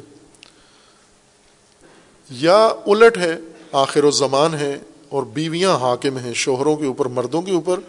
بیویاں منع کر دیتی ہیں مردوں کو کہ آپ نے یہ کام نہیں کرنا۔ مثلا بیوی نے پابندی لگائی ہوئی ہے، آپ نے اپنے ماں باپ کے پاس نہیں جانا، اپنے رشتہ داروں کے پاس نہیں جانا۔ تمہارے رشتہ داروں کا ہمارے گھر میں داخلہ ممنوع ہے، یہی ہجر ہے یہ۔ یہ ممانعت ہر آدمی کر رہا ہے، جو نہیں کرنی چاہیے۔ کچھ ممانعت ہے، کرنی چاہیے۔ جیسے کچھ والدین ہیں، بچوں پہ انہوں نے پابندیاں لگائی ہوئی ہیں کہ آپ موبائل فون استعمال نہیں کر سکتے، یہ ہجر ہے۔ یعنی بچے کو منع کیا ہوا ہے کہ یہ کام نہیں کر سکتے، میڈیا میں نہیں جا سکتے، انٹرنیٹ میں نہیں جا سکتے، غلط دوستوں کے ساتھ نہیں جا سکتے، یہ کام نہیں، یہ من ہے۔ قانون کے لحاظ سے من ہے یا اختیار کے لحاظ سے من ہے، یہ ہجر ہے جو والدین بچوں کے لیے ایجاد کرتے ہیں۔ اور اسی طرح جو طاقتور لوگ ہیں، طاقت کی بنیاد پر دوسروں کو من کر دیتے ہیں کہ یہ کام آپ نے نہیں کرنا۔ وہ اس کا جائز کام ہو تو بھی من کر دیتے ہیں یا کسی غلط کام سے ان کو من کر دیتے ہیں۔ جیسے ابھی ہمارے ملک میں ہے کہ سپریم کورٹ نے منع کر دیا ہے کہ یہ کام نہیں کرنا۔ یا کبھی فوج ہماری سیاستدانوں کو منع کر دیتی ہے کہ یہ کام آپ نے نہیں کرنا۔ یہ ہجر، اسی کو ہجر کہتے ہیں۔ اور یہ ہجر ممانعت پتھر کم کرتے ہیں، انسان زیادہ کرتے ہیں۔ من ہونا، من کرنا، ممانعت ایجاد کرنا، پتھر، پتھروں کو بھی اگر من، ممانعت کے لیے استعمال کرنا تو انسان ہی کرتا ہے۔ یعنی جیسے باڑا بناتا ہے پتھروں کا ہوجرا تو انسان ہی پتھر کو ممانعت کے لیے وسیلہ بناتا ہے۔ انسان پتھر کو بھی وسیلہ بناتا ہے اور پتھر کے علاوہ بھی انسان کے پاس اور بھی بہت سارے طاقت ہے۔ جیسے اسلحے کے ذریعے من کر دیتا ہے کسی چیز کو۔ اسلحے کے زور پر گن پوائنٹ پر منع کر دیتا ہے۔ یہ بھی ہجر ہے۔ یہ بھی ممانعت ہے جو انسان، انسانوں کے لیے ایجاد کر رہا ہے۔ اگر ہم اس ہجر کا معنی ممانعت ہے اور ممانعت کے مختلف طریقے ہیں یا مختلف موارد ہیں تو ان میں سے کثرت سے اگر ہم ممانعت دیکھیں، ہجر دیکھیں، تو انسان انسانوں کے لیے ایجاد کر رہا ہے۔ سیاسی میدان میں کر رہا ہے، معاشی میدان میں کر رہا ہے، سماجی میدان میں کر رہا ہے۔ کتنے طبقات دوسروں کے ڈر سے نہیں جاتے کسی جگہ۔ کیوں نہیں جاتے؟ جی منع ہے، ہم یہاں سے نہیں جا سکتے۔ خوب، یہ ہجر ہے۔ اب اس میں سے سب ناجائز نہیں ہے کچھ درست ہیں۔ جیسے مثلا اگر اسکول کے بچے ہیں، انہیں منع کر دیں کہ یہ روڈ پہ نہیں جانا، تو یہ من ٹھیک ہے ان کے لیے۔ جیسے وہ بے سرپرست بچے جن کو دوسرے اپنی گود میں آغوش میں لے لیتے ہیں حجور حجور میں، تو یہ درست ہے ان کو من کرنا یا ان کو یہ پابند کرنا، یہ درست ہے، یہ ممانعت۔ بعض جگہ ناجائز بھی ہے طاقت کی وجہ سے۔ اسی ممانعت کا ایک مسداق جو قرآن کریم نے نشاندہی کی ہے، جو کثرت سے انسان کرتا ہے وہ ہے اللہ کے دین سے ممانعت، راہ خدا سے ممانعت کرنا۔ کہ جس کے اندر رجحان ہے اللہ کے دین کی طرف آنے کا، دوسرے آگے رکاوٹ بن جاتے ہیں اس کے لیے۔ اس کو قرآن کریم نے کئی الفاظ سے یاد کیا۔ کبھی اس کو صد کہا ہے، صد انصبیل اللہ ہے۔ کبھی اس کو اور الفاظ سے یاد کیا ہے، من کہا ہے۔ اور کبھی اس کو حجر کہا ہے کہ کچھ لوگ ایسے ہیں جو اللہ کے دین سے لوگوں کو روکتے ہیں، رکاوٹ بنے ہوئے ہیں۔ مثلا بہت سارے جوان ہیں جو چاہتے ہیں اللہ کے دین میں آئیں، والدین نہیں آنے دیتے۔ یہ والدین جو ممانعت کر رہے ہیں بچوں کو اللہ کے ماں انزلنا کی طرف، نزلنا کی طرف آنے سے رکاوٹ بنے ہوئے ہیں، یہی کون ہیں؟ یہ ہجارہ ہیں۔ یہ رکاوٹ ڈالنے والے ہیں۔ جیسے پتھر ان چیزوں کو روکتے ہیں جو پتھر سے روک سکتی ہیں۔ کچھ چیزیں ایسی ہیں جو طاقت سے روک سکتی ہیں۔ کچھ کام ایسے ہیں جو کسی اور دباؤ سے روک سکتے ہیں۔ خوب اس وقت ہم دیکھیں تو ایک کام کثرت سے جو انسان کرتے ہیں، دوسروں پر دباؤ ڈال کے ان کو دباؤ میں لا کر انہیں من کر دیتے ہیں۔ اس کام سے جو ان کے لیے ضروری ہے۔ تعلیم سے منع کر دیا۔ جیسے پاکستان کے اندر اگر ہم دیکھیں، پاری پوری دنیا میں اس کی مثالیں ہیں۔ کہ کتنے لوگ ہیں تعلیم سے محروم ہیں، ممنوع ہیں، کیوں؟ ان کو کچھ دوسرے تعلیم حاصل کرنے نہیں دیتے۔ اور خصوصاً اللہ تبارک و تعالیٰ نے یہاں پر ما نزلنا کہا ہے، ان کن تم فی ریب مما نزلنا اللہ ابدنا جو ہم نے نازل کیا ہے اپنے عبد پر، اس میں تمہیں ریب ہے۔ یا تم ریب میں ہو، تو پھر اس ریب کا کوئی ثبوت لو کہ یہ اللہ کا کلام نہیں ہے، نہیں لا سکتے۔ خوب اس کے بعد تم رکاوٹ بنتے ہو لوگوں کے لیے، خود بھی رکے ہوئے ہو اور دوسروں کو بھی روکتے ہو۔ اس کے لیے متعدد آیات میں قرآن کریم نے یہ نقطہ ذکر کیا ہے کہ کچھ ایسے لوگ ہیں جو دوسروں کو روکتے ہیں، خود بھی دور ہیں اور ان کو روکتے بھی ہیں۔ ان کی راہ میں رکاوٹ بھی بنتے ہیں۔ جیسے اللہ تبارک و تعالیٰ کا فرمانا ہے کہ یہ وہ، جیسے کفار ہیں مشرقین ہیں، منافقین ہیں اہل کتاب ہیں یہ تسلسل کے ساتھ یہ کام کرتے ہیں۔ ان کے متعلق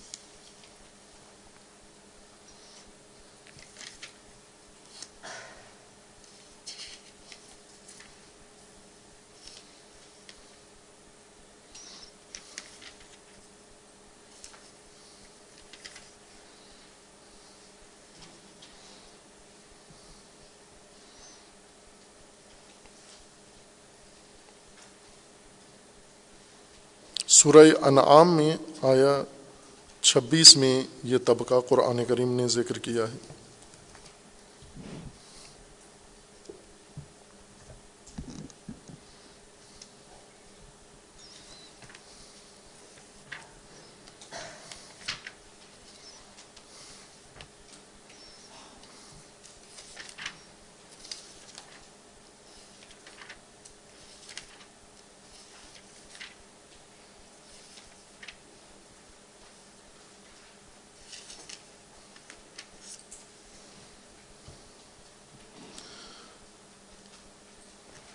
پہلے ان طبقے کا ذکر کیا ہے گزشتہ آیات میں کہ ومن ہم میستم و علیہ کا وجہ اللہ قلوب ہم اکنتاً یفقہ ہو وفی آدان ہم وقرا و این یروک اللہ آیت لا یؤمن بها حتى اذا جاءوك يجادلونك يقول الذين كفروا ان هذا الا اساطير الاولين کہ ایک کرو ایسا ہے کہ جو بظاہر آپ کی بات سنتے ہیں لیکن تسلیم نہیں کرتے اور ان کے دلوں میں اللہ تبارک و تعالیٰ نے پردے ڈال دیے ہیں اور ان کے کانوں میں اللہ نے رکاوٹیں کھڑی کر دی ہیں اور یہ جو بھی سنیں گے ایمان نہیں لائیں گے اور جب آپ کے پاس آئیں گے الجھیں گے یہ اور ان کا کہنا یہ ہے کہ یہ جو رسول اللہ لائے ہیں یہ اساتیر الاولین ہیں یعنی یہ افسانے ہیں پرانے یہ اللہ کا کلام نہیں ہے۔ خوب یہ کون ہے؟ اب یہ وہی آیا محل باس ہے، اسی کا مضمون ہے۔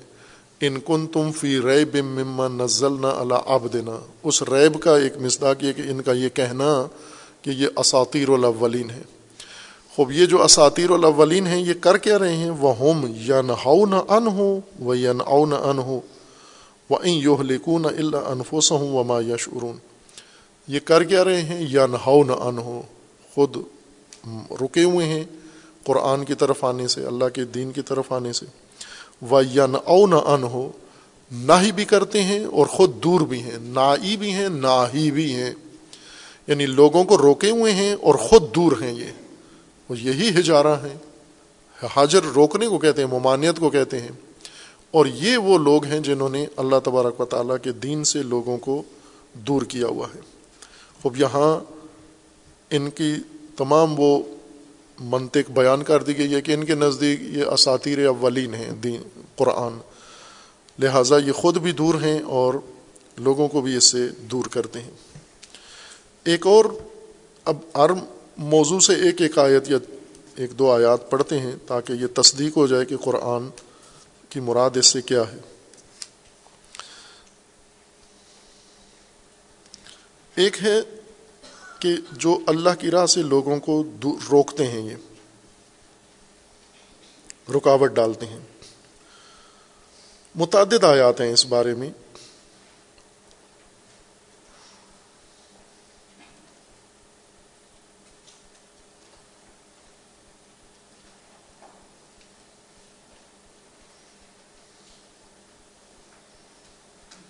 جیسے سورہ نساء آیا ایک سو سڑسٹھ میں ہے۔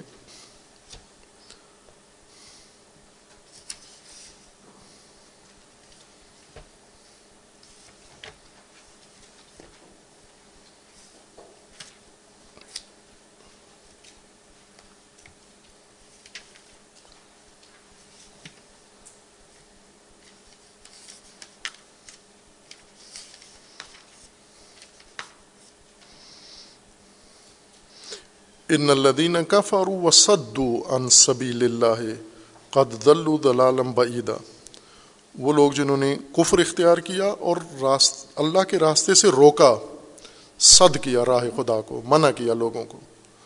وہ کثیر آیات ہیں جن کے اندر اللہ تبارک و تعالیٰ نے ان کی یہ خاصیت ذکر کی ہے کہ یہ اصل میں رکاوٹ ڈالنے والے ہیں۔ ان الدین کفر و صد ان سبیل اللہ و شاق الرسول۔ اسی طرح اتخذ ایمان جنتاً فصد عن سبیل اللہ فلحم اداب متعدد آیات ہیں جن میں یہ صدو کا لفظ استعمال ہوا ہے۔ اور ان میں سب سے جو واضح ترین ایک بیان ہے وہ سورہ مبارکہ صبا میں ہے، جس سے ان کا کردار مکمل طور پر قرآن نے کھول دیا ہے۔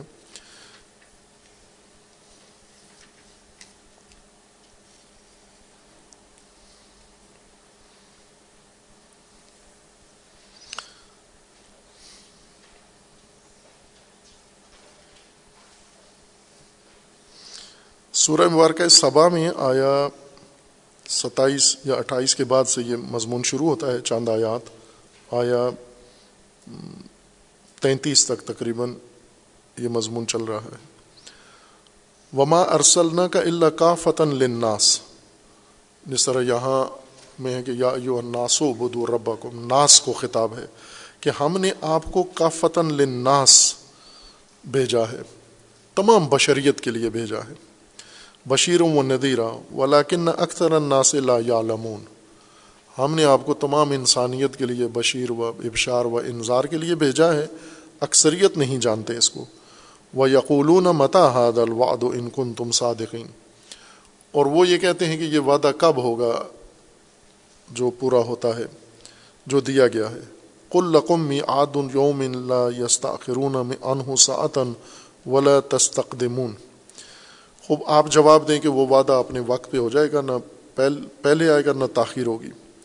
وقال الدین کفر لن بحاد القرآن۔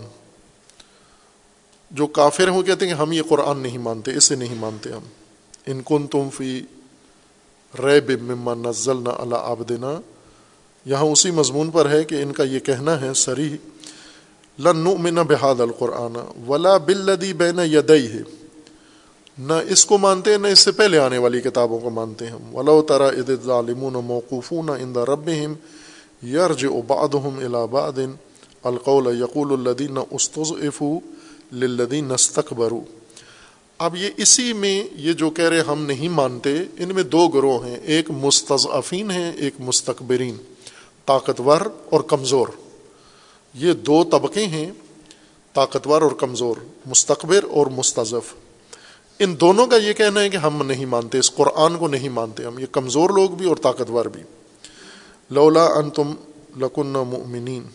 لیکن جب یہ محشر میں جائیں گے، انکار کر کے جب اللہ کے سامنے پیش ہوں گے، یقول الدی نستف الدی نستقبرو کمزور لوگ مستقبرین کو یہ کہیں گے، لولا ان تم لکن مؤمنین۔ اگر تم مستقبر طاقتور نہ ہوتے ہم کمزور لوگ مومن ہوتے، تمہاری وجہ سے ہم مومن نہیں ہیں۔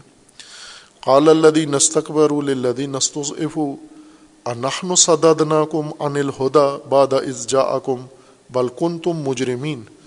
طاقتور ان کو کہیں گے کہ ہم نے کب روکا تھا آپ کو؟ ہم نے تو نہیں روکا تھا۔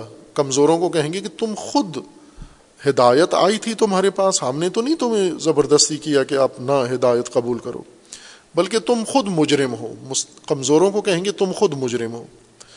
وقال الدی نستف لدی نستقبر پھر یہ کمزور لوگ پلٹ کے طاقتوروں کو کہیں گے، بل مکر اللیل والنہار اذ تأمرون ان نکفر باللہ و نج له اندادا۔ خوب، یہ زمانے کے مکر و فریب تھا ہمارے ساتھ۔ یعنی تم نے ہمارے ساتھ جو مکر و فریب کیا، حالات ایسے بنائے، ایسا مکر و فریب حالات کا ہمیں اس میں پھنسایا تم نے کہ جس کے بعد ہوا یوں کہ اد تعمرون نقفرا بلّہ و نج اللہ اندادا۔ آپ ہمیں حکم دیتے تھے طاقتور کہ ہم اللہ کا بھی انکار کریں اور اللہ کی ند بنائیں ہم۔ انداد، اللہ کے مد مقابل ہم انداد اختیار کریں، یہ تم کرواتے تھے ہم۔ وہ اثر رو لما راول اداب و جلن الاغلال فی آنا کے لدین کفرو حل یو جزون اللہ ماکانو یا وہ پھر اس کے بعد ان کے ظاہر دونوں سے سنی نہیں جائیں گی، نہ کمزوروں سے، نہ طاقتوروں سے۔ لیکن یہاں دو طبقے جب جہنم میں یا اللہ کی بارگاہ میں حاضر ہیں، ایک دوسرے کو کہہ رہے کہ تم نے روکا تھا ہمیں۔ ہم نے انداز تمہارے کہنے پہ بنائی۔ اگر تم نہ ہوتے تو ہم اللہ تبارک و تعالیٰ کو قبول کر لیتے، ہم رسول اللہ کو قبول کرتے، قرآن کمزور کم از کم کمزور قبول کر لیتے اگر یہ طاقتور نہ ہوتے۔ طاقتور برات کا اعلان کریں گے کہ ہماری وجہ سے نہیں، تم خود مجرم ہو۔ یہ مکالمہ ہے جو قرآن کریم نے ان کا یہاں پر ذکر کیا ہے۔ خوب، یہ سری وہی چیز ہے جو آیا محلباس کے اندر ہے کہ اگر تم نہیں مانتے، ریب ہے تمہارے اندر اور ابدیت اختیار نہیں کرتے، ان کن تم فی ریب مما نزل نہ اللہ ابدنا فاتو بصورت مسل ہی یا پہلے اس کے بارے میں فلاں تج الو پہلے حکم ہے کہ او بدو ابدیت اختیار کرو، ولا تج اللہ اندادا، یہ کام نہ کرو۔ پھر اس کے بعد ہے کہ اگر ریب ہے تمہارے اندر، تو آپ اس کا ثبوت دو کہ یہ اللہ کا کلام نہیں ہے، وہ بھی نہیں کر سکے۔ تو اس کا مطلب یہ ہے کہ اب آپ نے ایک جو حالت بنا دی ہے اس ہٹ درمی کے نتیجے میں، وہ ہے آگ۔ ایک آگ بڑھ کہا دی ہے تم نے ابھی۔ فتق النار اللہ تی وقود الناس والحجارہ ناس اور ہجارہ جس کا ایندھن ہے، یہ آگ تم نے جلائی اب اس سے بچو، تم محفوظ رہو۔ اب ہجارہ کا معنی پتھر ہے، لیکن نہ یہ پتھر جو زمین کے اوپر پڑے ہوئے بے جان پتھر ہیں، یہ پتھر ہیں جو متحرک ہیں، انسان یعنی یہ رکاوٹیں۔ چونکہ زمینی پتھر نے کیا قصور کیا؟ بعضوں نے کہا ہے کہ یہ وہ پتھر ہیں جن کی مورتیاں بنائی گئی تھیں۔ ان پتھروں کا کیا قصور ہے؟ پتھروں کو سزا ملے گی، یا پتھر کو اگر جلا بھی دیں تو سزا نہیں ہے اس کے لیے چونکہ بے شعور ہے۔ اور پتھر کو سزا دینا نامعقول ہے، پتھر کا جرم نہیں ہے، پتھر مکلف نہیں ہے۔ لیکن یہاں پر آگ میں، اب بعضوں نے کہا ہے کہ آگ پتھروں سے جلائی جائے گی، جلے گا انسان، لیکن آیا کا اگر ترکیب دیکھیں تو ہجارہ انسان پر عطف ہوا ہے یعنی جو کچھ انسان کی حالت ہے وہی ہجارہ کی ہے۔ جو جس وجہ سے انسان جہنم میں یا آگ میں جا رہا ہے، اسی وجہ سے ہجارہ بھی جا رہا ہے۔ اور جو انسان کا کردار ہے، وہی ہجارہ کا کردار ہے۔ بس یہ وہ پتھر نہیں ہیں جو زمین پہ پھیلے ہوئے ہیں، چٹانے۔ ان کو جلائیں گے اور ان سے آگ جلائیں گے، پھر اس میں انسان جیسے لکڑیاں جلا کے پھر اس میں چھلیاں بونتے ہیں۔ اس طرح نہیں ہوگا معاملہ۔ یا جس طرح سے کوئلہ جلا کے پھر اس میں باربیکیو بناتے ہیں آپ۔ اس طرح نہیں ہوگا کہ انسان کو باربیکیو کی طرح جہنم میں بھونا جائے گا، جلیں گے انگارے، پتھر، پتھروں کے اوپر انسان۔ نہ، انسان و ہجارہ انسان و ہجارہ دونوں ایندھن ہے۔ دونوں کے ذریعے یہ آگ بڑکی ہے اور دونوں نے بڑکائی اور دونوں جلیں گے اس کے اندر۔ تو ہجارہ وہ پتھر جو رکاوٹ ہیں، جو ممانعت بنا رہے ہیں ناس کے لیے، یہ ناس اور ہجارہ دونوں انسانوں کے دو طبقات ہیں۔ ایک طبقہ ناس ہے، یہ جیسا سورہ صبا میں ہے، کمزور لوگ۔ اور دوسرے ہجارہ مستقبر جو ان کو روکے ہوئے ہیں۔ اور یہ عملی مشاہدہ بھی یہی ہے۔ کہ انسانوں کو دین خدا سے کس نے روکا ہوا ہے؟ انہی مستقبرین نے، انہی ہجارہ نے روکا ہوا ان پتھروں نے۔ یہ انسانی پتھر ہیں۔ جس طرح قرآن انسانی بندر اور حیوانی بندر، دو بندر قرآن ذکر کرتا ہے۔ انسانی کتا اور حیوانی کتا، دو کتے ہیں۔ اسی طرح ان انسانی خنزیر اور حیوانی خنزیر، یہ دونوں قرآن نے ذکر کیے ہیں۔ اسی طرح پتھر بھی دو پتھر ہیں۔ ایک پتھر ممانعت جو زمین میں موجود ہیں، بے جامد پتھر ہیں۔ ایک وہ پتھر ہے جو انسان نے پتھر اپنے آپ کو بنا لیا ہے۔ جس طرح قرآن کا کہنا ہے کہ تمہارے دل اتنے سخت ہو گئے ہیں کہ کل ہجارہ او اشد و قسوتاً، تمہارے دل پتھر ہیں یا پتھر سے بھی زیادہ سخت ہیں۔ تو خود انسان کل ہجارہ ہے یا انسان کل انعام ہے یا انعام سے بھی بدتر ہے۔ تو یہ سب انسان کے لیے ہے۔ اس میں دیگر موجودات نہ ایندھن کے طور پر استعمال ہوں گے اور نہ سزا کے طور پر۔ نہ پتھروں کو یعنی سنگ جو جامد سنگ ہیں، ان کو نہ سزا ملنی ہے، نہ سزا کے لیے جلائے جائیں گے۔ انسان ہیں جو اس آگ کے ذمہ دار ہیں اور اس آگ میں جلیں گے۔ چونکہ یہ انسانوں کی لگائی ہوئی آگ ہے۔ لیکن انہوں نے جو کردار ادا کیا ہے، بعض ناس ہیں۔ جیسے کہا گیا کہ او بدو ایو ناس او بدو اے لوگو، اللہ کی بندگی اختیار کرو۔ خوب نہیں کی انہوں نے۔ کیوں نہیں کی؟ رکاوٹوں کی وجہ سے۔ رکاوٹ کون تھے؟ وہی پتھر جن کے دل سخت تھے، جن جو پتھر تھے، جو رکاوٹیں کھڑی کرنے والے، ممانعت کھڑے کرنے والے۔